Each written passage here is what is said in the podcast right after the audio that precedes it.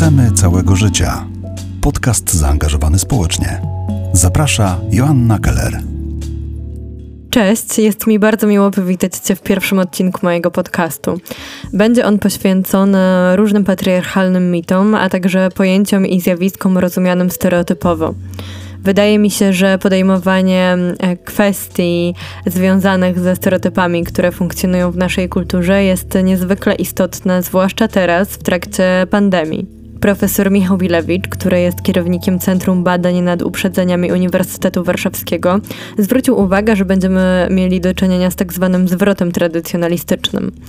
I ten zwrot tradycjonalistyczny ma wiązać się ze wzrostem uprzedzeń wobec mniejszości seksualnych czy narodowościowych. Mają wzrastać e, postawy ksenofobiczne, a ludzie mają zwrócić się ku bardziej konserwatywnym światopoglądom i ku tradycyjnemu postrzeganiu ról płciowych. Olga Tokarczuk też w swoim felietonie, który ostatnio się ukazał, zwróciła uwagę na to, że wróciły stare egoizmy i kategorie swoi i obcy. I to są kategorie niebezpieczne, które wywodzą się ze stereotypów opartych na wykluczeniu. E, dlatego myślę, że naprawdę super ważna jest umiejętność rozpoznawania w sobie e, stereotypowego myślenia i nie poddawania mu się.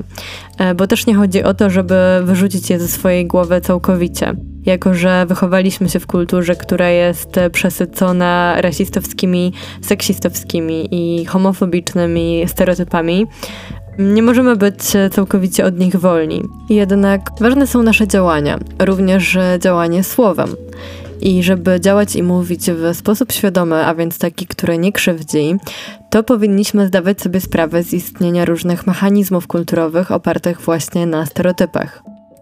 I jako, że będzie to podcast feministyczny, a więc oparty na idei równości i wolności, e, to na początek chciałabym wyjaśnić nie do końca jasne e, dla wielu pojęcie feminizmu. Jest to pojęcie, które wciąż wzbudza ogromne kontrowersje i w większości wciąż kojarzy się ze wściekłą kobietą, która nienawidzi mężczyzn.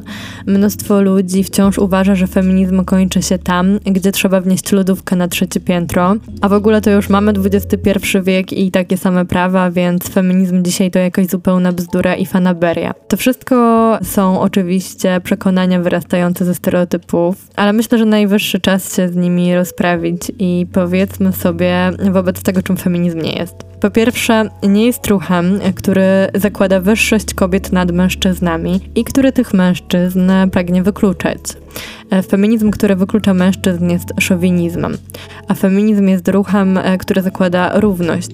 I nie ma równości bez świadomości i akceptacji różnic, które istnieją między ludźmi o odmiennych kolorach skóry, e, pochodzących z różnych klas społecznych, czy wynikających z posiadania innych orientacji seksualnych. Różnimy się i nie możemy zapominać, że czynniki takie jak płeć, kolor skóry, klasa, orientacja seksualna czy przekonania religijne mają ogromne znaczenie w jakości naszego życia i w naszym statusie społecznym. Kolejnym stereotypem jest przekonanie o tym, że feminizm jest ruchem przeznaczonym wyłącznie dla kobiet. Zacznijmy od tego, że patriarchat jest systemem szkodliwym również dla mężczyzn, chociażby dlatego, że kreuje i wspiera bardzo szkodliwe mity na temat męskości. W każdym razie sprawiedliwy porządek świata powinien być również w interesie mężczyzn i feminizm tak naprawdę bez ich wsparcia jest średnio możliwy. A o prawa kobiet, prawa osób niepełnosprawnych czy nieheteronormatywnych, jakichkolwiek grup mierzących się z opresjami może walczyć absolutnie każdy. I taką walką może być aktywizm, uczestnictwo w manifestacjach i protestach, otwartość na inność czy świadome posługiwanie się językiem, ponieważ język jest niezwykle ważnym narzędziem kształtującym rzeczywistość. I też nie do końca właściwe jest moim zdaniem stwierdzenie, że w feminizmie chodzi o to, aby kobiety miały dokładnie te same prawa, które mają mężczyźni. Ponieważ nie możemy zapominać, że mężczyźni nie mają między sobą równej pozycji społecznej. I e, biała kobieta z klasy średniej, e, która jest codziennie narażona na dyskryminację i seksizm, w rzeczywistości może mieć więcej władzy i przywilejów niż biedni i niewykształceni czarni mężczyźni. E, zwróćcie uwagę na to, że czarna kobieta jest w inny sposób narażona na dyskryminację niż kobieta biała, osoba z niepełnosprawnością w inny niż transseksualna. Także mm, musimy uwzględniać nakładające się na siebie różne formy opresji i dyskryminacji. E, I takie podejście nazywa się podejściem intersekcjonalnym e, i jest ono charakterystyczne dla czarnego feminizmu. Kolejnym mitem jest, że emancypacja kobiet może odbyć się tylko kosztem mężczyzn, a więc kobieta, która się emancypuje, zagraża mężczyźnie. E, I to jest taki stereotyp, za którym idzie przekonanie, że feminizm traktuje mężczyzn jako swojego największego wroga. Otóż nic bardziej mylnego. Ruch feministyczny nie walczy z mężczyznami, walczy przede wszystkim z seksistowską opresją, która opiera się na wyzysku i przemocy. Walczy z systemem patriarchalnym, który owszem został stworzony przez mężczyzn, ale e, który mogą umacniać także kobiety, takie jak chociażby Kaja Godek, czy kobiety, które popierają dominację silniejszego nad słabszym słabszym. Także nie zapominajmy, że kobiety, tak samo jak mężczyźni, mogą akceptować sprawowanie władzy nad innymi przy użyciu siły, a godząc się na przemoc, tworzymy kulturę przemocy. I to właśnie ona jest wrogiem ruchu feministycznego, a nie po prostu mężczyźni. A to, że mężczyźni stanowią większość, która dopuszcza się przemocy, wynika z różnych rzeczy, e, między innymi z tak zwanej toksycznej męskości, e, z tego, w jaki sposób kultura wychowuje mężczyzn, karmiąc e, nas książkami, filmami i serialami, które uczą, że mężczyzna powinien być twardy, że chłopaki nie płaczą, a w ogóle to prawdziwy mężczyzna e, za pomocą przemocy powinien potrafić rozwiązywać konflikty. Czwartym stereotypem jest to, że w feminizmie jako wspólnocie wszystkich kobiet nie ma miejsca na krytykę działań innej kobiety, bo w imię solidarności jajników powinnyśmy się wszystkie bezwarunkowo wspierać. Siostrzeństwo nie polega na wspieraniu krzywdzących działań innych kobiet tylko ze względu na to, że są kobietami. Jeśli ktoś robi coś szkodliwego, rasistowskiego czy seksistowskiego, to należy reagować, e, bez względu na płeć e, danej osoby. Rzeczami, których natomiast nie należy krytykować, są prywatne wybory innych. Jeśli jakaś kobieta ma ochotę być przede wszystkim gospodynią domową z gromadką dzieci, to jest to jej prywatna sprawa i nie jest to postawa niefeministyczna. E, tak samo, jeśli jakaś kobieta korzysta ze zdobyczy medycyny estetycznej i poprawia swój wygląd, dążąc do jakichś powszechnych kanonów, to także nie jest to niefeministyczne. I oczywiście e, kanony kreowane przez media mogą być przedmiotem e, krytyki feministycznej, ale kobiety, które świadomie dążą do nich, no już nie. Feminizm to wolność e, również w kwestii wyglądu. Także jeśli chodzisz na rzęsy i depilujesz ciało, to nie jest to niefeministyczne w żaden sposób. Jeśli jedyna część ciała, którą golisz, to głowa, też okej. Okay. E, wygląd nie powinien mieć tu żadnego znaczenia. Jakiś czas temu BBC opublikowało reportaż o tak zwanych tradycyjnych żonach, w którym główna przedstawicielka tego ruchu, niejaka Elina Kate Petit, powiedziała, że feministki narzucają myślenie o karierze. Feminizm nic nikomu nie narzuca, nikogo do niczego nie zmusza. Także jeśli chcesz żyć jak tradycyjna żona, to żyj, ale nie zapominaj, że to, że masz prawa wyborcze, to, że na zakupach możesz zapłacić własną kartą, a więc masz swoje konto w banku, czy to, że mm, możesz się uczyć, to jest spuścizną feminizmu właśnie i wszystkie i wszyscy z niej korzystamy, bez względu na to, jakie mamy poglądy.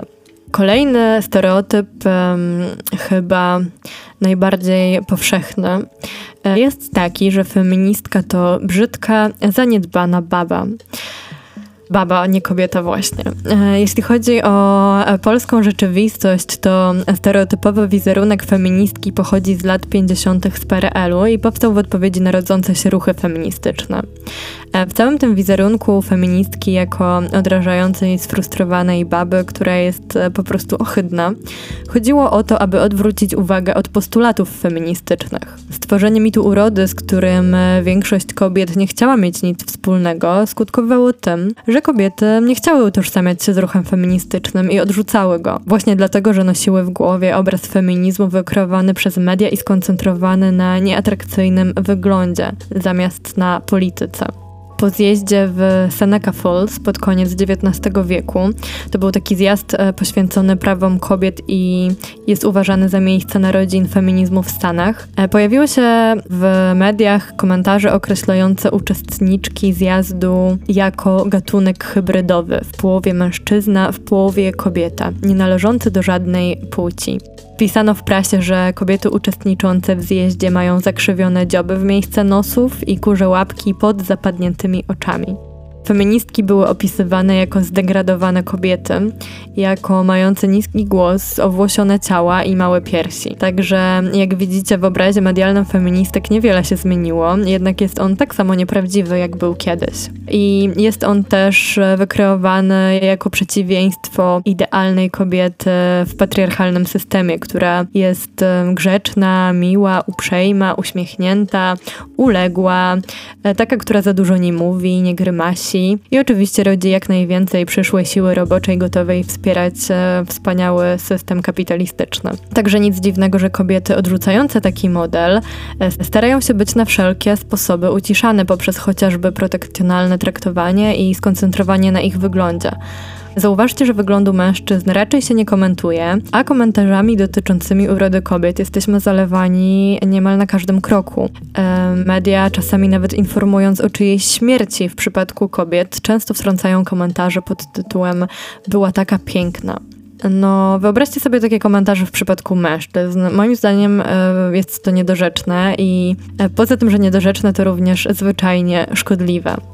Wydaje mi się, że mm, kwestie, które poruszyłam, e, są takie najważniejsze, o których należy pamiętać, gdy myśli się o feminizmie. I tak naprawdę nie ma jednolitego ruchu kobiecego. Feministki nawzajem mogą się ze sobą nie zgadzać w niektórych kwestiach, e, takich jak sex working, pornografia czy surrogactwo.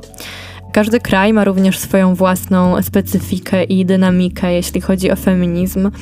E, także feminizmów jest wiele. E, za feminizm głównego nurtu uważa się feminizm liberalny, ale jest on coraz częściej krytykowany za to, że skupia się na interesach wąskiej grupy białych kobiet z klasy średniej. Ja uważam, e, że feminizm, który jest nam dzisiaj potrzebny, to taki, w którym wyraża się jawny sprzeciw wobec przemocy i dyskryminacji, jakiej doświadczają grupy nieuprzywilejowane w ogóle, w którym podejmowane są wszelkie działania na rzecz walki z seksizmem, z dominacją i z patriarchalną opresją. Myślę, że potrzebujemy feminizmu, który walczy oczywiście o prawa kobiet, ale też um, nie zapomina o prawach osób nieheteronormatywnych, niepełnosprawnych i o prawach zwierząt, które na co dzień tego głosu nie mają wcale. Także odpowiadając na pytanie zawarte w tytule dzisiejszego odcinka, feminizm jest potrzebny, ponieważ wszyscy i wszystkie chcemy całego życia. A dlaczego podcast zaangażowany społecznie? Ano dlatego, że feminizm jest przede wszystkim ruchem społecznym. I zachęcam Cię do tego, żeby nie bać się tego słowa. Mam nadzieję, że coraz częściej będzie ono wybrzmiewało jako coś pozytywnego, świadczącego o pewnej ciekawości wobec świata i zaangażowaniu politycznym i społecznym. E, to też nie jest jakaś gotowa rola, w którą z dnia na dzień można wejść. Bardziej chodzi o pewną postawę wobec świata. Na koniec może dodam e, ważną rzecz, na którą zwróciła uwagę socjolożka dr Elżbieta Korolczuk. Mianowicie zwróciła ona uwagę na to, że ten kryzys, którego teraz doświadczamy, ma płeć. W najbardziej obciążonych obszarach działania państwa większość stanowią kobiety. W opiece zdrowotnej i opiece społecznej stanowią ponad 80%, w edukacji 78%, w gastronomii 65%, w kulturze i rozrywce 60%. E, to kobiety są więc również bardziej narażone na utratę pracy. To od kobiet wymaga się większego emocjonalnego wsparcia, e, którego teraz każdy wymaga, bo pandemia odbiera nam e, poczucie bezpieczeństwa. Kolejną ważną kwestią jest przemoc domowa, która w trakcie pandemii wzrosła bodajże o 40%. Chciałabym się z Wami podzielić pewną piękną inicjatywą, która powstała dla kobiet zamkniętych w domu z przemocowym partnerem. E, dla kobiet, które nie mają możliwości zgłoszenia się jawnie o pomoc. Powstała grupa na Facebooku o nazwie Rumianki i Bratki, naturalne kosmetyki sklep. I można napisać do nich wiadomość prywatną z zapytaniem o naturalne kosmetyki do ciała, alarmując tym samym o przemocy, której doświadczamy. Jeśli złoży się zamówienie podając swój adres, to sprawa zostaje zgłoszona na policję. Problem przemocy wobec kobiet jest e, problemem, który bardzo mnie niepokoi, dlatego następny odcinek poświęcę kulturze gwałtu. Jeśli nie chcesz go przegapić, to zaobserwuj konto na Instagramie i Facebooku Chcemy Całego Życia. Mam nadzieję, że choć trochę udało mi się rozjaśnić pojęcie feminizmu. Bardzo bym chciała, żeby w publicznym dyskursie przestało być postrzegane jako coś negatywnego, kojarzonego właśnie głównie ze stereotypami, o których miałam okazję dzisiaj mówić. I cóż, żegnam się z Wami w tych e, ciężkich dla nas wszystkich czasach. Myślę, że są to czasy, w których powinniśmy przewartościować sobie pewne kwestie i przypomnieć sobie o tym, że jesteśmy zbiorowością. Trzymajcie się ciepło i do usłyszenia w następnym odcinku. Chcemy całego życia. Podcast zaangażowany społecznie.